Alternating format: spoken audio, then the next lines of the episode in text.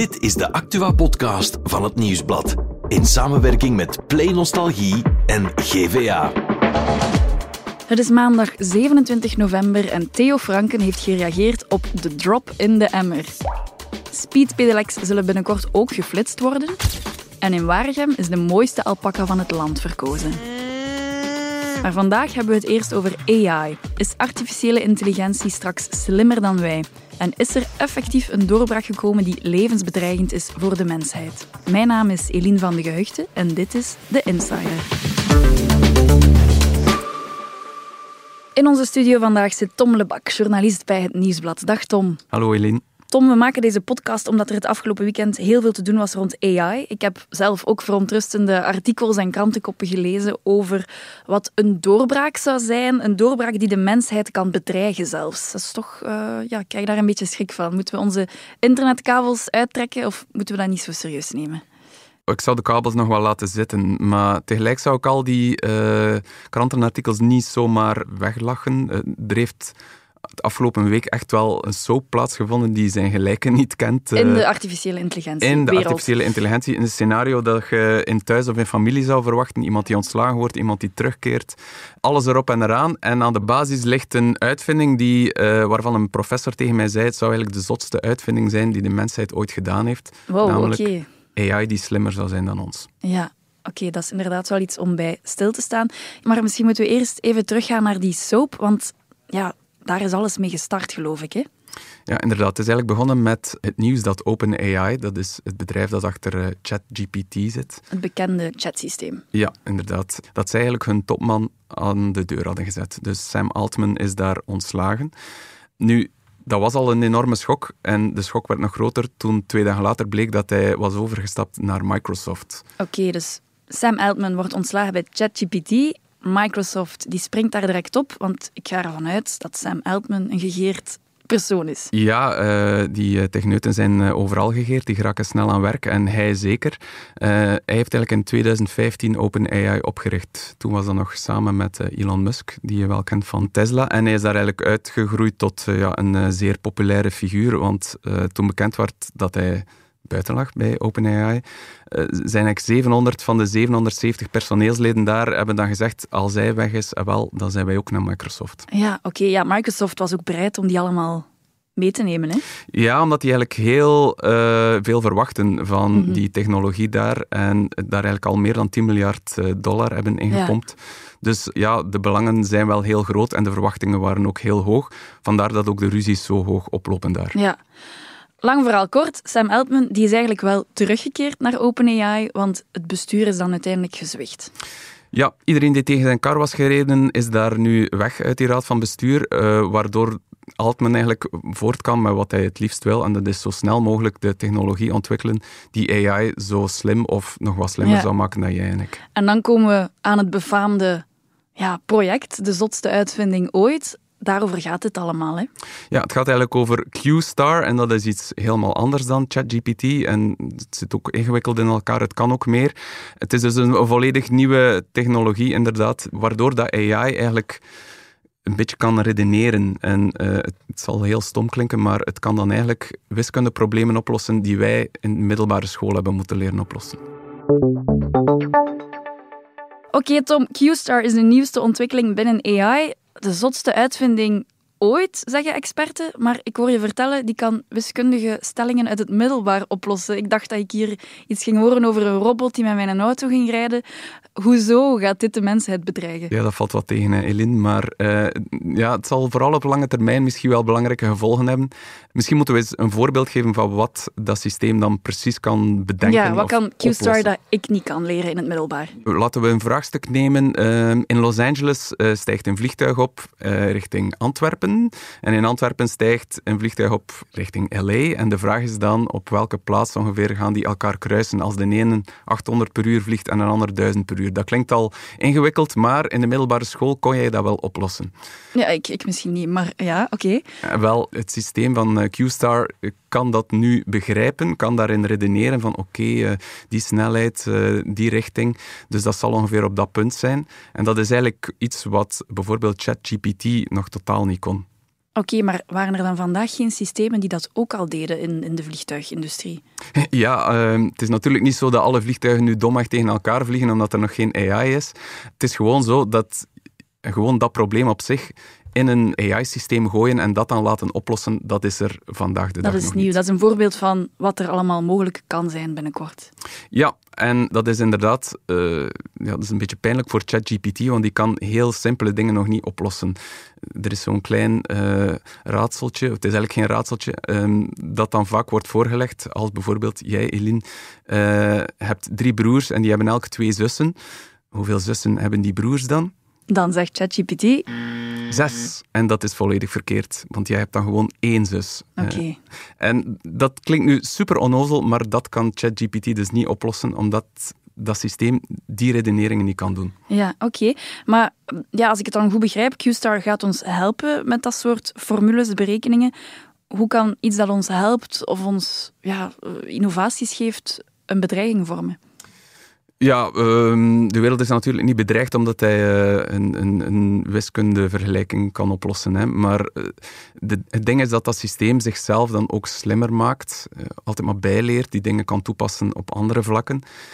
En er dan misschien binnen een paar jaar op uitkomt van ja, maar ja, alle vliegtuigen zouden eigenlijk zo en zo moeten vliegen, want ik heb dat zo bedacht, terwijl wij mensen zeggen, oei, dat snappen wij helemaal niet hoe dat hij bij dat besluit komt. En als je dat dan nog verder denkt, dan kan, dan kan dat systeem even goed zeggen, ik vind eigenlijk dat er geen vliegtuigen meer moeten vliegen en ik ga ze misschien allemaal saboteren, want dat is de beste oplossing. Ja, oké. Dan komen we tot bij een aantal uitspraken die ik dan afgelopen weekend heb gelezen, namelijk dat QStar veel slimmer zou worden dan de mens en dat dan daar het probleem zit. Ja, dan kom je tot eh, zogenaamde superintelligentie. En de vraag is voor wanneer dat is. Hè. En ehm, is dat voor een, binnen een paar jaar? Is dat verre toekomstmuziek, ja of nee? En je hebt daar gewoon verschillende stromingen in. Je hebt mensen die dat zo snel mogelijk willen hebben en dat je, dat je daar dan ook geld voor kan vragen als je dat systeem ook wil gebruiken. Dat is dan bijvoorbeeld Sam Altman. En je hebt anderen die zeggen, laat ons dat goed bekijken eh, of alles daar wel aan klopt of dat het wel helemaal veilig is. En het is net dat dat eigenlijk heel die sector in de ban houdt. Ja, oké. Kunnen we zeggen dat Sam Altman ja, nu wel een van de slimste personen ter wereld is? Want hij heeft wel heel veel macht dan. Ja, dat is eigenlijk een beetje eh, triest hè, als je dat zo ziet, dat dat eigenlijk eh, zo'n soap is en bij zo'n klein kringetje van mensen, terwijl het over dingen gaat die onze toekomst mee kunnen bepalen, terwijl dat we daar ook niet echt zicht op hebben, want ik kan hier nu wel een paar voorbeelden geven, maar je voelt aan mij ook dat ik ook niet het fijne van de zaak daarin Ja, je, zat, je zat niet bij de bestuursraad natuurlijk. Nee, ik zat er inderdaad niet bij. Dus het is allemaal een beetje in een mysterie gehuld. En eh, ja, het toont toch wel aan dat we dat wel degelijk moeten volgen, zonder dat je inderdaad je kabels van je computer moet uitrekken. Tom, jij hebt je de afgelopen weken verdiept in de materie. Je hebt ook een hele reeks gemaakt te lezen in het nieuwsblad Mens versus Machine. Hoe sta je daar nu zelf tegenover? Ik voel mij nu nog niet direct bedreigd, uh, Eline. Ik ben met een uh, superslimme auto gaan rijden in Duitsland, maar die deed het dan niet omdat het regende. Uh, okay. Ik heb via een app gekookt met bekende chefs, maar het AI-recept, dat was toch maar een, een triestig drapje eigenlijk. Dus nee, het, het, valt allemaal op dit moment nog wat tegen. En je hebt ook bijvoorbeeld de oprichter van Wikipedia die zegt, ja, AI kan nog niet eens een goed artikel voor op Wikipedia schrijven. Dus waarom zouden we daar nu in godsnaam bang voor zijn? Hij ziet het pas binnen een jaar of vijftig dat het echt een bedreiging voor ons ja, zou, kunnen, okay. zou kunnen worden. Binnen een jaar of vijftig, ik moet nu meteen denken, je hebt twee kinderen, twee tieners, twee tienerdochters. Ja, gaan zij dan wel in een compleet andere wereld leven dan wij doen? Het zal wel anders zijn, denk ik. En het is nu ook al anders. Hè. Zij moet uh, reizen rond de wereld in 80 dagen van Jules Verne lezen. Ja. En zij kan dan gewoon aan ChatGPT vragen. Vat mij dit hoofdstuk eens samen en doe het in simpele woorden van niet meer dan drie lettergrepen. Dan snap ik het allemaal. En doet ze dat ook? Uh, ik heb het haar aangeraden om het te doen. Allee, Tom. uh, dus waarom niet? Eh, dat is al anders en zal het anders worden? Ja, uiteraard gaat het anders worden. Dat zal uh, steeds vaker zo zijn. En het is ook niet zo dat we nu geen AI rondom, uh, rond ons hebben. Uh, als je naar Netflix kijkt en hij raadt u een andere reeks aan dan wat je nu al gezien hebt, is dat ook op basis van AI die jouw kijkgedrag heeft uh, geanalyseerd. Ja, Oké. Okay. Tot slot, Tom. Gaat de mensheid effectief bedreigd worden door AI? Elon Musk zegt van wel. Hè. Uh, hij zei uiteindelijk gaan we iets vinden uh, waardoor de mensheid gewoon uitgemoord wordt. Of we komen er uiteindelijk op uit dat er een soort onsterfelijke dictator zal ontstaan die ons allemaal onder de knoet zal houden. Een Uber Poetin. Um, ja, dat is wat Elon Musk zegt. Hè. Dus, uh, maar ik denk nu niet dat het voor zo meteen is. Dus uh, we kunnen nog wel even voort. Ik denk dat we het gewoon best allemaal goed blijven uh, opvolgen. En dan is het goed dat dit soort soaps en zo, dat we dat allemaal wel goed doorhebben wat er allemaal speelt. Ja, oké. Okay. En dat wij dat als media ook verder opvolgen en kritisch bekijken. Bedankt daarvoor, Tom, om dat ook voor ons te doen. Graag gedaan. Voor het andere nieuws van vandaag is producer Bert erbij komen zitten. Dag Bert. Dag Helene. En voor de quote van het weekend moeten we eerst nog even naar dit. For me, it's like uh, the, the drop in the hammer who's totally full. Ja, Theo Franken, we hebben hem allemaal gehoord, of tenminste gelezen, de drop in de emmer. Hij deed die uitspraak uh, op de Israëlische tv. En um, ja, het is wel duidelijk dat dat echt uh, een gaffel is van een ja, kwadraat. dat is een beetje hilarisch, hè? Ja, een beetje hilarisch. Nu, hij heeft er zelf al op gereageerd. Hij zegt, het, is, het was een wijze les, zowel qua inhoud en stijl. Oké, okay, uh, nog, nog los van zijn Engelse uitspraken of stijl van zijn interview, wat doet hij eigenlijk op de Israëlische tv? Want voor zover ik weet is Theo Franke momenteel gewoon, tussen aanhalingstekens, burgemeester van Lubbeek. Ja, ja, ja maar uh, Theo Franken verzorgde ook zijn communicatie en zijn marketing en zo verder. En hij, um, ja, hij, hij zat daar eigenlijk om kritiek te geven op Alexander de Croo. Nu, ik denk dat hij eigenlijk een beetje in zijn vuistje lacht, want normaal gezien is dat een interview dat totaal niet tot bij ons geraakt. Hij passeert dat gewoon. En nu is dat al een heel weekend hot topic ja, door viraal, die ene uitspraak. Gaat viraal. En de mensen hebben het uiteindelijk ook wel over wat heeft hij daar nu uiteindelijk gezegd. Dus ja, Theo is uh, twee, drie dagen lang in het nieuws geweest. Hij zal heel tevreden zijn en die uitspraak zal hij er wel gewoon bij nemen, denk mm, ik. Oké. Okay. Dan over naar verkeer. Speedpedelecs, die kunnen nu ook geflitst worden. Ja, inderdaad. Um, misschien even reclame maken voor een conculega, soms moet je dat doen, maar in Factcheckers programma um, op VRT hebben ze dat vorige week gecheckt. En dan blijkt dat eigenlijk speedpedelecs, ook al rijden ze 50 in een zone 30, quasi niet geflitst kunnen worden. Dat ze dat zomaar niet... kunnen doen, te ja, rijden. ja, ja, zeker niet als ze op het, uh, op het fietspad rijden.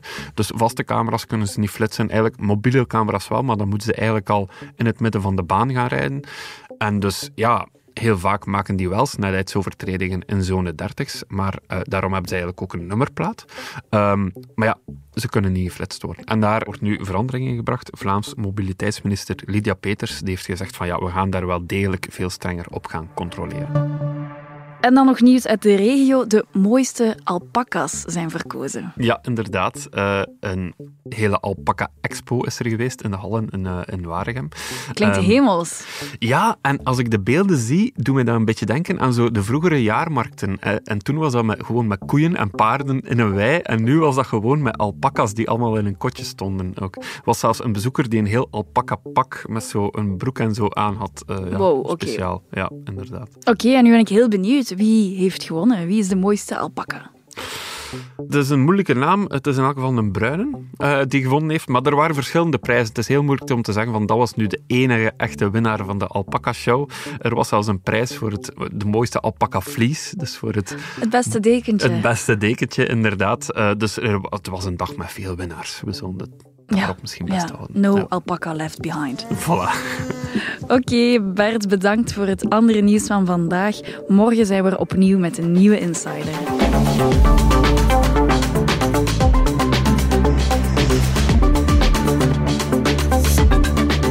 Dit was The Insider, een podcast van het Nieuwsblad in samenwerking met Play Nostalgie en GVA. De muziek is van Pieter Santens. De montage gebeurde door House of Media. Wil je reageren? Mail naar podcast.nieuwsblad.be